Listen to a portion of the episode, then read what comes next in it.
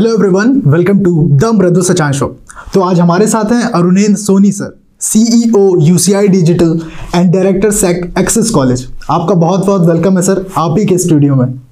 Thank you very much Mridul thank you very much तो sir आप एक career counselling करते हैं मोटिवेशनल स्पीकर भी हैं। तो आई गेस बिफोर ऑल आपको एक टीचर कहना बेस्ट रहेगा। Perfect. I even um, i prefer always like to be known as a teacher. Uh, yes mentor as well because beyond teaching there's something जहाँ मैं student से बहुत personalise होकर के उनकी मेंटोरिंग करना प्रेफर करता हूँ ताकि सिर्फ़ uh, किताबें नहीं बियॉन्ड दैट भी बहुत सारी चीज़ें जो उनके साथ शेयर की जा सके। ऑल राइट सर तो सर आप कोचिंग इंडस्ट्री में आने से पहले एक एमएनसी के लिए काम करते थे? Yes Mridul. So what made you leave that job and come into coaching industry? See ज़्यादातर लोग तो ये बोलते हैं कि it is like by chance और बाय चॉइस ऐसा हुआ। लेकिन मैं ऐसा कुछ नहीं बोलूँगा neither it was by chance और by choice I was force to get into that वो कुछ ऐसा था कि आई मीन थोड़ा सा अगर हम पीछे चले और उसने कैसे बिल्ड किया, मेरा ये बनना कि मैं एज अ मोटिवेशनल स्पीकर भी एमर्ज हुआ, उसके पीछे की कहानी वही है कि लाइफ में हम बहुत बड़े चेंजेस नहीं चाहते हैं। बहुत बड़े चेंजेस से अगर आप अडेप्ट करते हो तो आपका एक सोशल ब्रेक हो जाता है। वो सोशल ब्रेक को जोड़ने के लिए और या बनाए रखने के लिए कहीं ना कहीं यू यू नो कहते हैं ना going back to your roots तो वर्किंग विद एमएनसी और मेरा जो बैकग्राउंड था जहाँ से मैं चला था वो विलेज का बैकग्राउंड वो स्मॉल टाउन का बैकग्राउंड वहाँ से लेकर के अगर मैं एक बॉम्बे में एक एमएनसी में काम कर रहा था वो कल्चर डिफरेंट था वो लाइफ डिफरेंट थी मैंने उससे बहुत कुछ सीखा उन पाँच सालों में। लेकिन अगर मैं उसको सस्टेन कर लेता बहुत लंबे समय तक के लिए तो मैं डिटैच हो जाता। तो वो डिटैचमेंट को खत्म करने के लिए मैंने जो कुछ भी सीखा था उसको एक ब्रेक दे करके वापस मैं आया and teaching is the best profession to get in to disseminate information knowledge success even failure and everything to the to the masses Yes. and that that's the main reason my coming back to my roots and starting my career as a teacher and later mentoring and getting into motivational speaking as well okay sir तो sole purpose क्या था आपका coaching industry में आने के लिए क्या वो ये था कि आप मासेस से बेटर वे में कनेक्ट हो पाए या कुछ और अगर हम इसको दो एंगल से देखें कि आप एक बहुत अच्छी एमएनसी में जॉब कर रहे हैं आप जॉब छोड़ते हो तो पहली चीज़ तो सर्वाइवल होती है। The first idea comes in everyone's mind कहते हैं ना कि पेट भरा हो तब राम का नाम आसानी से निकलता है। तो पहला तो ऑब्जेक्टिव यही था कि मतलब I should get in to teaching so that I can earn bread and butter just to survive myself and my family वो कोर ऑब्जेक्टिव था। कहीं ना कहीं ये ज़रूर था कि सिंस हमारी I am the fourth generation in my family who is into teaching तो मैं थोड़ा ट्रैक से डिफरेंट गया था। I was in to marketing लेकिन कहीं ना कहीं ये लग रहा था कि जो फैमिली ट्री है, जो फैमिली में टीचिंग का प्रोफेशन है my father was like lecturer in Hindi grandfather was lecturer in Urdu तो हमारी जो चली आ रही थी एक परिपाटी जिसको बोलते हैं, उसके थ्रू अगर मैं सर्वाइवल के रिसोर्सेज जुटा सकूँ तो मुझे लग रहा है इससे अच्छा तो मृदुल मेरे लिए कुछ था ही नहीं। That was the main purpose and later जैसे जैसे चीज़ें बेहतर होती गई, जैसे जैसे मेरा खुद का एक्सपोजर होता गया, जैसे जैसे मैं चीज़ों को समझने लगा तो मुझे लगा कि नहीं, अब इसमें ही बहुत कुछ और अचीव करना है और हम उस रास्ते बढ़ गए। ऑल राइट सर तो इंडियन एजुकेशन सिस्टम को आप कैसे देखते हैं? क्या उसमें कुछ ऐसी चीज़ें हैं जो आप चेंज करना चाहते हो या कुछ एड ऑन करना चाहते हो? क्योंकि कई बार ऐसा होता है कि हमें कुछ टॉपिक्स ऐसे पढ़ा दिए जाते हैं स्कूल में, जिनका लाइफ लॉन्ग कभी काम ही नहीं आता। वहीं फाइनेंशियल नॉलेज हो गया लव लाइफ हो गया, इनके बारे में स्कूल्स में कभी बात ही नहीं होती। तो इस पर आपके क्या व्यूज़ हैं?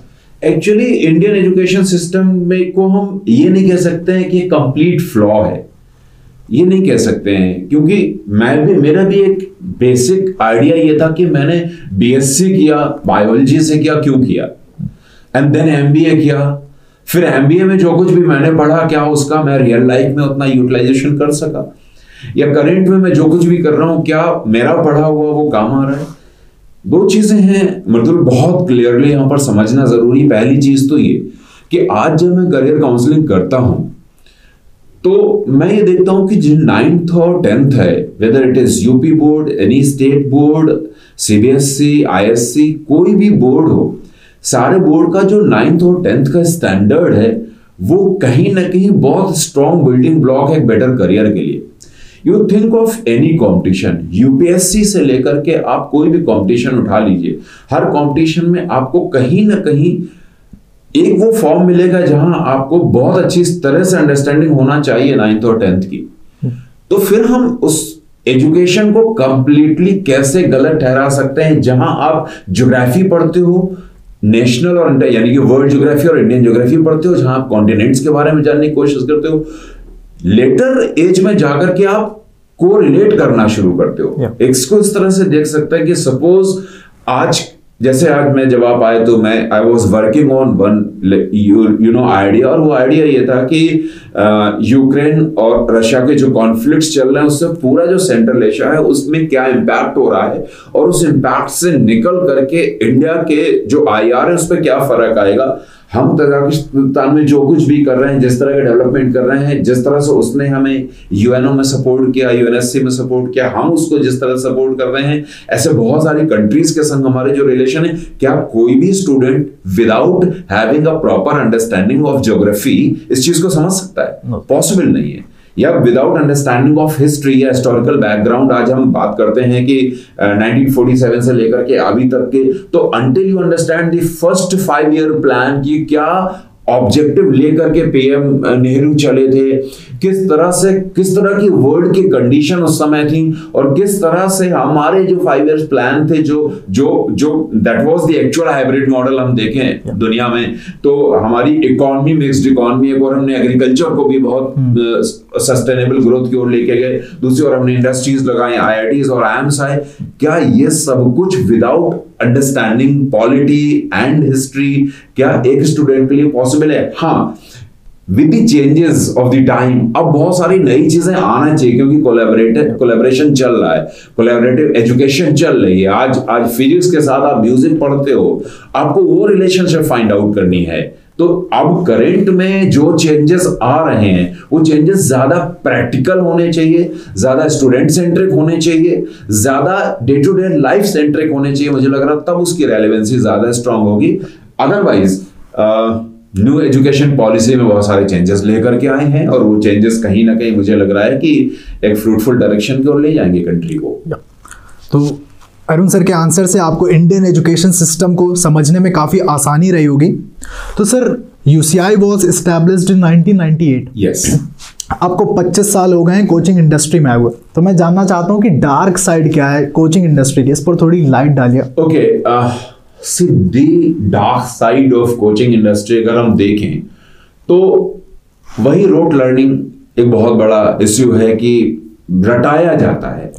कॉन्सेप्ट क्लियर कराने की जगह हम रटाते हैं और हम चूँकि प्रिपरेशन यूपीएससी की करा रहे हैं एनडीए सीडीएस की प्रिपरेशन करा रहे हैं तो यूसीआई तो फिर भी एक प्लेटफॉर्म है जहाँ हॉलिस्टिक डेवलपमेंट है, जहाँ पर स्टूडेंट आकर के ना सिर्फ़ कॉन्सेप्ट को बुक्स को physics chemistry maths history geography polity यानी कि यूपीएससी का जो पैटर्न है उसको पढ़ रहा है पैरेलल वो एसएसबी को लेकर के अपना एक कंप्लीट जिसको बोलते हैं ना transformation of his communication skill जैसी चीज़ों पे भी वो काम कर रहा है फ़िज़िकल पे भी काम कर रहा है क्योंकि वो हो गया तो डार्क साइड अगर मैं देखूँ तो इस तरह की कोचिंग्स का तो कम है अगर हम स्टूडेंट सेंटर होकर के देखें लेकिन ऑन द अदर हैंड अगर आप जेई की बात करो हम्म। अगर आप नीट की बात करो या ऐसे उन सारे कंपटीशन की बात करो जहाँ स्टूडेंट को सिर्फ़ और सिर्फ़ टॉप हंड्रेड में आने के लिए 24 फोर आवर्स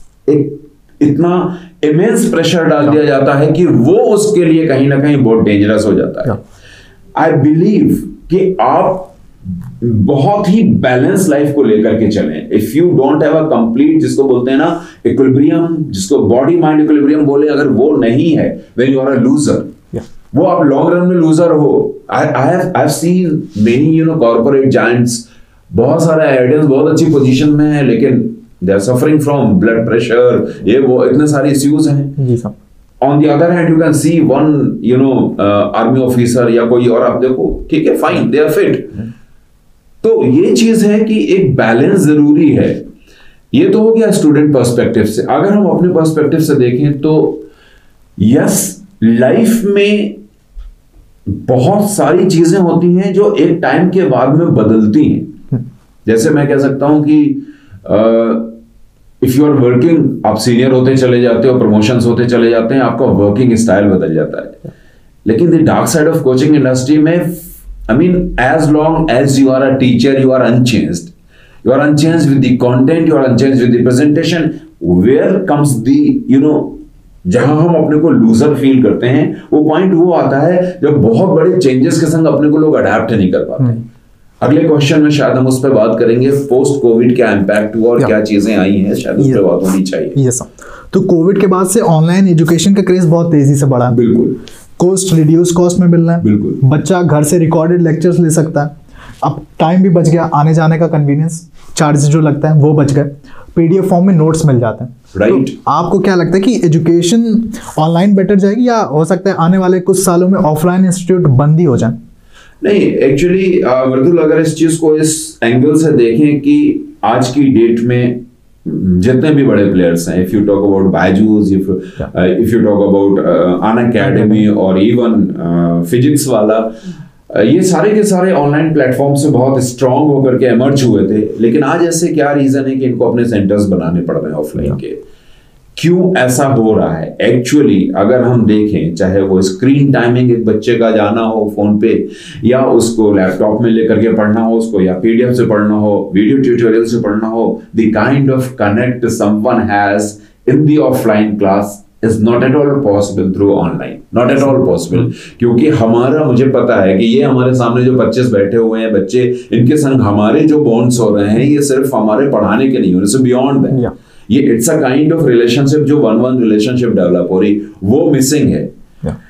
चीज़ें सस्ती हो रही हैं कोर्सेज बहुत सस्ते मिल रहे हैं मासेस को मिल रहे हैं but the kind of quality the kind of personal attention needed क्या वो वहाँ मिल पा रहा है? वो मिसिंग है।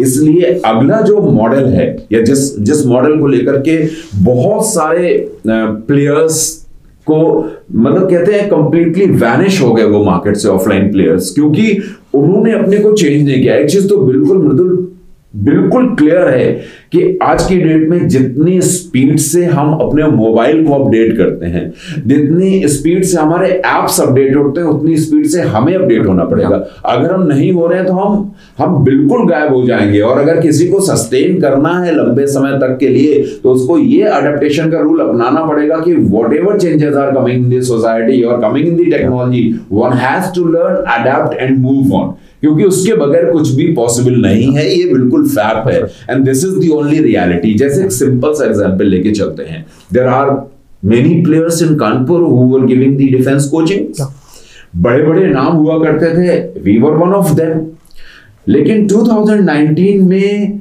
हालाँकि लेट हमने अपना यूट्यूब चैनल चालू किया। इसके बाद लॉकडाउन आ जाता है। लॉकडाउन आ जाता है। हम सस्टेन करते चले गए। कंटिन्यूस सस्टेन करते चले गए because of online platform as well as offline platform थोड़ा टाइम लॉकडाउन खुला ऑफलाइन बच्चे आ रहे हैं फिर ऑनलाइन आ रहे हैं हमने फिर ऐप में जाकर के पढ़ाना शुरू किया। हालाँकि हमारे पास बीइंग इन कानपुर उतने फंड नहीं हुए उतने रिसोर्सेज नहीं हुए हम बड़ा पैसा पंप नहीं कर सके हमारे पास वेंचर कैपिटलिस्ट नहीं थे वो सारी चीज़ें ना होने से के बावजूद भी हम ढाई लाख सब्सक्राइबर में पहुँचते हैं हमारे वीडियोस मिलियंस में जाते हैं हमारे टीचर्स पूरी मेहनत से पढ़ा रहे हैं। इसका मतलब कहीं ना कहीं कहीं ना कहीं मेहनत से एक चीज़ हम रिटेन करने की कोशिश कर रहे हैं। ऑन द अदर हैंड बहुत सारे प्लेयर्स गायब हो गए क्योंकि वो अपने को अडेप्ट नहीं कर पाए। वो अपने आप को हमने आप एक स्टूडियो में बैठे हुए ऐसे हमारे यहाँ चार स्टूडियोज हैं। चार स्टूडियोज का मतलब है कि अच्छा खासा खर्चा हुआ है। लेकिन वो हम उस चेंज की ओर बहुत तेज़ी से गए। And that is the only reason कि हम आज भी खड़े हुए हैं। और इस बीच में, इस दो ढाई साल का जो पीरियड था, इस पीरियड में हमारी टीम, हमारी स्टाफ सब इतना ज़्यादा सीख चुके हैं, इतना ज़्यादा अपग्रेड हो चुके हैं कि मुझे लग रहा है आने वाला टाइम यूसीआई के लिए बहुत बहुत ही शानदार होने वाला है। और जहाँ तक आपने उस बात को किया था कि ऑफलाइन बंद होगा तो मैं फिर कहूँगा। ऑफलाइन कभी बंद नहीं होगा लेकिन हाइब्रिड मॉडल होगा। इसको इस तरह से देखा जा सकता है कि एक 200 बच्चों की अगर दो क्लासेस एक क्लास है आपने टेस्ट कंडक्ट कराया उस टेस्ट टेस्ट को मैनुअली चेक करने में कितना टाइम लगता था। और या फिर आप उसको स्कैनर से चेक करो। हम्म। आज की डेट में सारी चीज़ें ऐप से हो रही है कैलकुलेशन हो रही है। तो हमारे यहाँ क्या है? हमारे यहाँ या हमारे जैसे सारे मॉडल में ऑफलाइन क्लास हुई टेस्ट ऐप में जाकर के बच्चे ने दे दिया। तुरंत रिज़ल्ट आ गया। तो कहीं ना कहीं ये जो हाइब्रिड मॉडल है, ये आने वाला टाइम का या फ्यूचर का जो एक की पॉइंट है, वो है अदरवाइज़ कोई बोले कि सिर्फ़ ऑनलाइन चलने वाला है, नहीं चलने वाला है, सिर्फ़ ऑफलाइन चलने वाला है, नहीं चलने वाला है। ऑफलाइन ऑनलाइन का एक सॉलिड हाइब्रिड मॉडल ही फ्यूचर ऑफ़ इंडियन एजुकेशन है। ना सिर्फ़ कंपटीशन में, बल्कि इवन एकेडमिक्स में भी ये होने वाला है। बिल्कुल it is a fact all right sir तो बहुत ही क्लियरली आपने समझा दिया। सर जैसे कि अभी कोविड में अप्स एंड डाउन्स आए और सबकी लाइफ में आते हैं आपकी लाइफ में भी आते होंगे। अगर मेरी लाइफ में डिमोटिवेट हो रहा होता मैं मैं आपके मोटिवेशनल सेशंस देख लेता हूँ। लेकिन मैं जानना चाहता हूँ कि खुद एक मोटिवेशनल स्पीकर क्या करता है जब उसकी लाइफ में डाउन्स आए होते हैं? आ, ऐसा बहुत हुआ। और मैं तो इसको इस तरह से देखता हूँ कि हर एक इंसान की ज़िंदगी में हर दस साल बाद एक बहुत बड़ा सेटबैक आता है। तो one should be ready physically mentally to bear that setback ये जैसे जैसे मैंने अपने आप को मोटिवेशनल स्पीकर की तरह स्टैब्लिश करने की कोशिश की पढ़ना शुरू किया जानना शुरू किया मैं, मैं पीछे गया मैं माइथोलॉजी में गया मैंने वहाँ पढ़ा मैं थोड़ा अभी इन दिनों गीता का अध्ययन कर रहा हूँ उसमें जा रहा हूँ तो कहीं ना कहीं जब ultimately the power is here जितना ज़्यादा से ज़्यादा हम इसको शार्पन करेंगे, जितना ज़्यादा से ज़्यादा हम इसको इंफॉर्मेटिव बनाएँगे, उतना ही हमारे लिए इजी हो जाएगा किसी भी तरह के चैलेंज को बेयर करना। कोविड में ऐसा हुआ हमारे साथ। All of a sudden business collapse कर गया।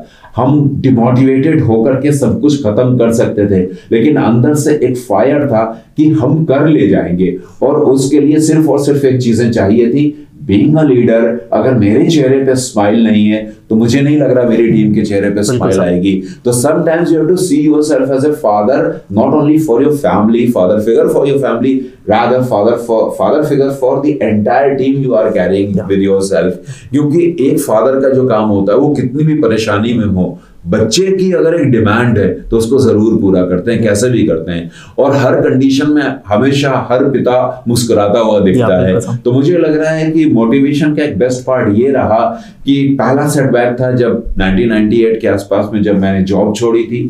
It was not only one person जो ये लिख सकता है कि the monk who sold his Ferrari ये सिर्फ़ रॉबिन शर्मा नहीं थे जिन्होंने the monk who sold his Ferrari ये हर वो इंसान जिसने अपनी ज़िंदगी में चैलेंज लिया है उसके साथ यही हुआ है। I can write the man who sold his Fiat car in 1998 when I wanted to start my new journey तो यही चीज़ें हैं। वो एक सेटबैक पड़ा 2000 में। 2000 से 2010 तक एक सस्टेनेबल ग्रोथ की ओर हम गए। टेन से लेकर के फिफ्टीन तक हम हाइपर ग्रोथ की ओर गए हाइपर ग्रोथ की ओर। That was like UCI was rocking everywhere फिर इसके बाद में अगले तीन चार साल खराब हुए कुछ फैमिली ट्रेजेडीज हुई। I lost my father that's what I said ना। कि ये जो ज़िंदगी में सेटबैक्स के लिए रेडी रहना चाहिए। Now at this age 2022 post covid we are gearing up again कहते हैं ना जब आप तैयार हो तो ईश्वर भी ताकत देता है आपको कि आप आगे बढ़ने की ताकत रखते हो तो हम साथ हैं। तो मुझे लग रहा है कि एक सेल्फ मोटिवेशन वो ड्राइव वो फिजियोलॉजिकल चेंजेस वो कहीं ना कहीं हार्मोनल चेंजेस हर इंसान के अंदर आते हैं। अगर वो चार्ज अप है अगर वो मोटिवेटेड है तो I am like that only और at at this age I find my self fit बिना किसी बीमारी के। अगर मैं लड़ने की ताकत रखता हूँ तो मुझे लग रहा है इससे बड़ा तो कोई मोटिवेशन हो ही नहीं सकता है मेरे लिए। Yeah. तो सर जैसा कि आपने बताया आपने 1998 में यूसीआई शुरू करने के लिए आपको कार बेचनी पड़ी। तो सर इतनी मोटिवेशन कहाँ से आई? क्योंकि आज की डेट में अगर कोई बंदा एक जॉब मिल गई तो वहीं स्टक होकर रह जाता है। उसको कंफर्टेबल जोन से बाहर आना ही नहीं है। आना ही नहीं। तो आपको वो मोटिवेशन कहाँ से मिली? और आपके फैमिली का रिएक्शन क्या था इस पर? Everyone was opposing everyone was opposing कि नहीं ये रास्ते नहीं चलना है। You and then I was getting some 3.85 लगभग चार लाख सैलरी थी मेरी 2000 में and that was good enough मुझे नहीं लग रहा है कि उस समय कोई भी ये चैलेंज लेने के लिए तैयार हो सकता है, लेकिन आपका एक दिन कैसा बीतता है apart from the money you earn how you pass your day and with the surrounded people the kind of people you are surrounded with आपका दिन कैसा बीतता है? कैसी पॉजिटिविटी आती, कैसी एनर्जी आती है और शाम को जब आप बेड पे जाते हो तो आपको ऐसा तो नहीं लगता? It was again a futile day for me हर काम सही है, लेकिन आपकी पर्सनालिटी के अकॉर्डिंगली आपके नेचर के अकॉर्डिंगली आपकी वर्किंग कंडीशन के अकॉर्डिंगली वो है या नहीं, वो समझना बहुत ज़्यादा ज़रूरी है। तो मेरे साथ भी वही था। कहीं ना कहीं work which I was doing I was not enjoying मुझे लग रहा था कि I not meant for this क्योंकि बचपन से एक जिस फैमिली बैकग्राउंड से मैं आया हूँ, कहीं ना कहीं हमारा कम्युनिकेशन टीचिंग मेंटोरिंग वो एक ऑब्जेक्टिव की ओर हम हमेशा रहे हैं। अपोज हुआ, बहुत अपोज हुआ। लेकिन अंदर से ये एक विल पावर थी कि हम कर ले जाएँगे और then then come the complete एक सिंक्रोनाइजेशन हुआ। मैं और मेरे पार्टनर साथ आए और हम लोगों ने एक लंबी यात्रा साथ में तय की और अब फिर हम दोनों ही अपने अपने रास्ते हैं। आगे बढ़ने की तैयारी है। फिर एक पूरी मेहनत के साथ आगे बढ़ेंगे तो journey goes like this only ये बिल्कुल sir. Sir you are going wow तो आपके फ्यूचर प्लान्स क्या हैं और आप खुद को 10 साल बाद कहाँ देखते हैं? सी माय फ्यूचर प्लान्स का अगर बिगेस्ट मोटिवेशन कोई है तो वो मैं मिस्टर अमिताभ बच्चन को मानता हूँ। कि if a man at his eighty approximately अगर वो इस एज में आकर के भी अपने को रीइन्वेंट कर रहे हैं अगेन एंड अगेन अगर वो अपने आप को रीएनर्जाइज कर रहे हैं अगेन एंड अगेन अगर वो अपने आप को फिर से रिस्टैब्लिश करने की ताकत रख रहे हैं। तो मुझे लग रहा है कि मेरा सिर्फ़ सोल ऑब्जेक्टिव ये है कि मैं काम करता रहूँ। लगातार काम करता रहूँ till my last breath that is the only objective और वो काम इतना प्रोडक्टिव हो कि वो कहीं ना कहीं मेरे लिए वाव मूवमेंट लेके हमेशा आता रहे। बस ये है I don't to sit idle मैं नहीं चाहता हूँ कि एक वो टाइम आए जब मैं ये सोचूं कि आज का दिन मुझे करना क्या है। For me every next day is planned well plan so that मुझे कुछ और सोचने की ज़रूरत नहीं पड़े सिर्फ़ मैं अपने हिस्से का काम करके जाऊँ। ऑल राइट सर तो सर अगर आपको एक डिफरेंस बताना हो एक एमएनसी में काम करने वाले अरुण सोनी में और आज के अरुण सोनी में तो वो डिफरेंस क्या होगा?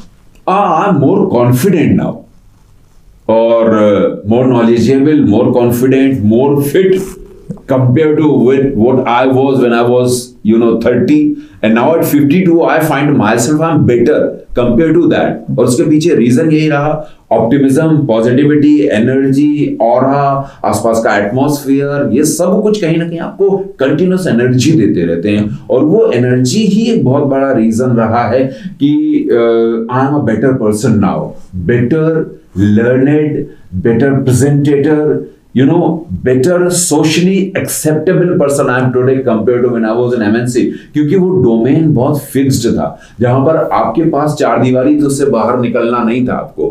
यहाँ पर हम बियॉन्ड दैट डोमेन है। Yeah. जहाँ पर मेरे साथ में जैसे कहते हैं एट टू एट्टी एट की रेंज वाले कि अगर मैं एक दस साल के बच्चे के साथ भी उतना ही कंफर्टेबल हूँ जितना मैं एक एट्टी एट ईयर्स के एजेड पर्सन के साथ में कंफर्टेबल हूँ। तो ये जो कंफर्ट जोन है जिसने मेरे साथ एज गैप को वाइडन ने क्या, बल्कि ब्रिजेस कर दिया है तो मुझे लग रहा है कि इससे बढ़िया तो मेरे लिए कुछ और हो ही नहीं सकता। I am happy that and best part five years back जिस कंपनी को मैंने छोड़ा था, और other I was force to leave the company due to some unfavourable circumstances पाँच साल पहले उसी कंपनी ने मुझे उनके एम्प्लॉइज को मोटिवेट करने के लिए बुलाया amazing sir just amazing that was something just that was the actual wow moment when I was like my contemporaries वो general manager हो गए vice president हो गए I was training them how to live a better life and they were saying man yes this is what actually we want या